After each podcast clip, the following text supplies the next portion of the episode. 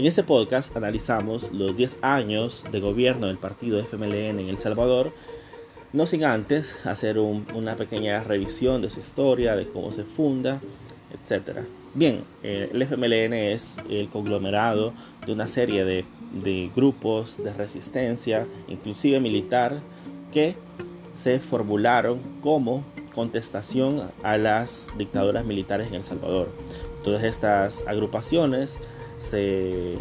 básicamente se convierten en guerrillas y se fundan en un solo partido denominado Resultado FMLN. Entre todas estas agrupaciones se encontraban la agrupación comunista, una socialdemócrata, eh, otras de centro izquierda, en fin, habían varias agrupaciones siempre de resistencia eh, al, a las dictaduras y a las decisiones tomadas por las dictaduras militares en El Salvador. Bien, luego de los acuerdos de paz en el 92, eh, el FMLN se agrupa y se, y se le da, se le permite su incorporación a la vida política y se forma como tal, con el, como nombre, Farabundo Martí para la Liberación Nacional y empieza a, a competir en elecciones. La verdad es que el FMLN fue muy exitoso desde el inicio, en las primeras elecciones del 94 con su candidato Rubén Zamora, que era una persona de centro izquierda, eh, que fue lanzado como candidato. Obtuvo casi los 400 mil votos, así que creo que tenía muy buena estima de, parte, de, cierta parte de la población. Una votación que se incrementó, básicamente cada una de las, de las elecciones que participó desde el 94 hasta por ahí 2014 siempre incrementó su caudal de votación. Em, incrementó en el 99, en el 2004 casi roza el millón de votos, creo que por los 800 mil votos se queda con el candidato Handal y ya en la elección de 2009, ahí sí creo que supera el millón de votos y gana el candidato Mauricio Funes, que era un periodista con, una formación de, cierta centro izquierda, socialdemócrata, y bueno, él fue el, candidato y el ganador de esas elecciones. Eh, como oposición podemos decir que tuvo un, una, una, un papel, jugó un papel bastante duro, puesto que perdió básicamente muchísimas de las decisiones tomadas eh, por, por, el partido de gobierno en ese momento Arena, así que como oposición tuvo digamos un éxito mediano ya que no pudo impedir sobre todo las privatizaciones digamos de las pensiones y la privatización, bueno, y la dolarización, aunque sí tuvo éxito eh, a partir de sus tentáculos sociales, por decirlo de una manera, con la privatización de la salud, ya que, bueno, que claramente fueron los, las personas con muchísima conciencia, los sindicatos, la gente de, la, de, la, de las organizaciones civiles, las que, las que evitaron básicamente la privatización de la salud. Pero bien, ya como gobierno en 2009 entra y mantiene un discurso fuerte con la corrupción previa, un discurso que se acabó rápido, puesto que hubo un momento que pasaban los meses y los meses y no parecían haber soluciones claras y todo era como los 20, culpa de los 20 años de arena, culpa de los 20 años de arena. Y creo que eso eh, sí eh, hay razonablemente una,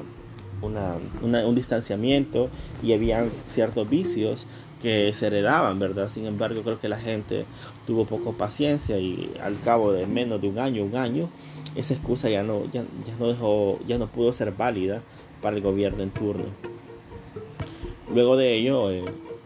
empieza con ciertas decisiones bastante interesantes, como inversión social, a partir sobre todo del ámbito educativo y el ámbito,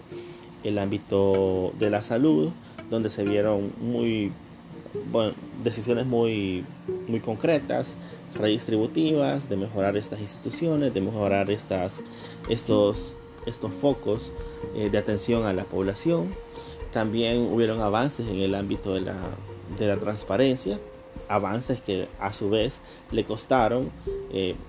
para bien de la población, costaron al partido eh, que se conocieran sus actuaciones, sobre todo las más polémicas, eh, cierto uso de fondos eh, de gastos reservados, de lo conocida como partida secreta, etc. Pero creo que también en, en, el, en el área de inversión para el agua potable y saneamiento, creo que hubo bastante inversión. Creo que en inversión social, el partido, el, el quinquenio 2009-2014 eh, fue un quinquenio muy potente, un quinquenio muy, eh, muy rescatable en ese ámbito, siendo básicamente una socialdemocracia eh, a todas luces, incorporando también luchas sociales de tipo de reconocimiento, identitarios, donde pese a que no hubo toda la apertura requerida, sí hubieron espacios eh, por otro lado, hubo un conflicto con la sala de lo constitucional, una sala de lo constitucional que siempre había sido muda, pero que sin embargo en, en el periodo 2009 en adelante se eligen a unos magistrados que tienen un, un, rol mucho más activo. Un rol para mí muy bueno, ya que se le pone, se hace el uso del frenos, de pesos y contrapesos en, en, la República. Y bueno, de hecho creo que la, la sala de lo constitucional evita que el Ejecutivo cometa más errores de los que cometió, ¿verdad? Bueno, aunque para, obviamente para el Ejecutivo eso fue un freno para su implementación de planes y programas políticos. Yo lo veo desde el otro punto de vista como una institución que, que enseñó, ¿verdad? que corrigió y que colaboró para hacer un poquito más democráticas las decisiones. También podemos decir que, bueno, eso fue alguno de, de los aspectos positivos en el ámbito del, del primer gobierno del FMLN y en los negativos eh, las, los señalamientos de corrupción, de, de compadrazgo, de, de, ciertas actividades irregulares, sobre todo con concesión de contratos estatales amistades, el, el asunto del nepotismo, que siempre es clásico en El Salvador. Y nada, luego se viene el segundo gobierno muy polémico porque se elige una persona sin carisma, sin potencia discursiva, una persona que empieza su campaña muchísimos puntos atrás del candidato de Arena, pero que por los propios errores del partido de derecha y por una campaña bastante bien dirigida a nivel publicitario, logra hacerse con la presidencia con el mandato de Salvador Sánchez Serén. De este mandato, lo único positivo que podría decir es que hay un continuismo de, de, los, aspectos, de los aspectos buenos que se venían heredando del periodo 2009-2014. Sin embargo, es un, es un periodo que carece de potencia, un periodo donde el Estado era reflejado básicamente por, por el mismo presidente, un presidente eh, senil, que no, es una cuestión de dadismo en el caso de Sánchez Serén, simple y sencillamente una persona que ya no tenía la capacidad para un puesto tan importante. Creo que ese fue un gran descuido de, del partido FMLN y que le costó haber sido ridiculizado por muchísimos años por la oposición y aprovechado obviamente por, por un candidato joven que venía, que venía de abajo, de, bueno, no de tan abajo, pero por un candidato joven que luego se posicionó como lo que es actualmente un fenómeno político en El Salvador como es Bukele. Pero bien creo que los como positivo, sí, la, democratización del, aspecto político, eh, la tolerancia incluso podríamos decir en el ámbito político, las instituciones que funcionaron, la asamblea constitucional que permitió seguirse trabajando con un poquito más de paz, se volvió a elegir una asamblea constitucional que con las reglas mínimas de, de, de objetividad, también se, se juzgaron presidentes, eso, implica cierta fortaleza a las instituciones y a nivel democrático pues se respetaron los, resultados, los resultados electorales incluso, incluso cuando fueron desfavorecidos las personas del gobierno en turno. Entonces creo que a nivel democrático hubo bastante avance, quizás por inacción o porque se dejaron, se, se soltó la rienda a ciertas instituciones, pero por lado negativo creo que fue un gobierno pasivo, mi, adjetivo sería un gobierno deprimido, sin capacidad de acción ni reacción,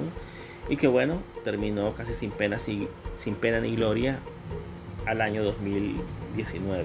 Aunque luego, posteriormente, hemos visto varios méritos, proyectos iniciados, pero que por esa misma esa misma depresión para su actuar. Nunca supimos que estaban trabajando en eso, ¿verdad? Que luego, posteriormente, hemos visto que sí, que, que habían varios proyectos en camino, proyectos a, medio camino que se estaban ejecutando, pero bueno, por esa forma depresiva de, de, gobernar en ese quinquenio, básicamente no nos enteramos. Esto sería mi análisis de los 10 años de gobierno del FMLN. Espero que, que les parezca interesante repito, es superficial, necesita mucho corte, mucha, mucha, mucha profundización, pero a nivel general esta ha sido mi, mi forma de ver estos 10 años de gobierno del FMLN.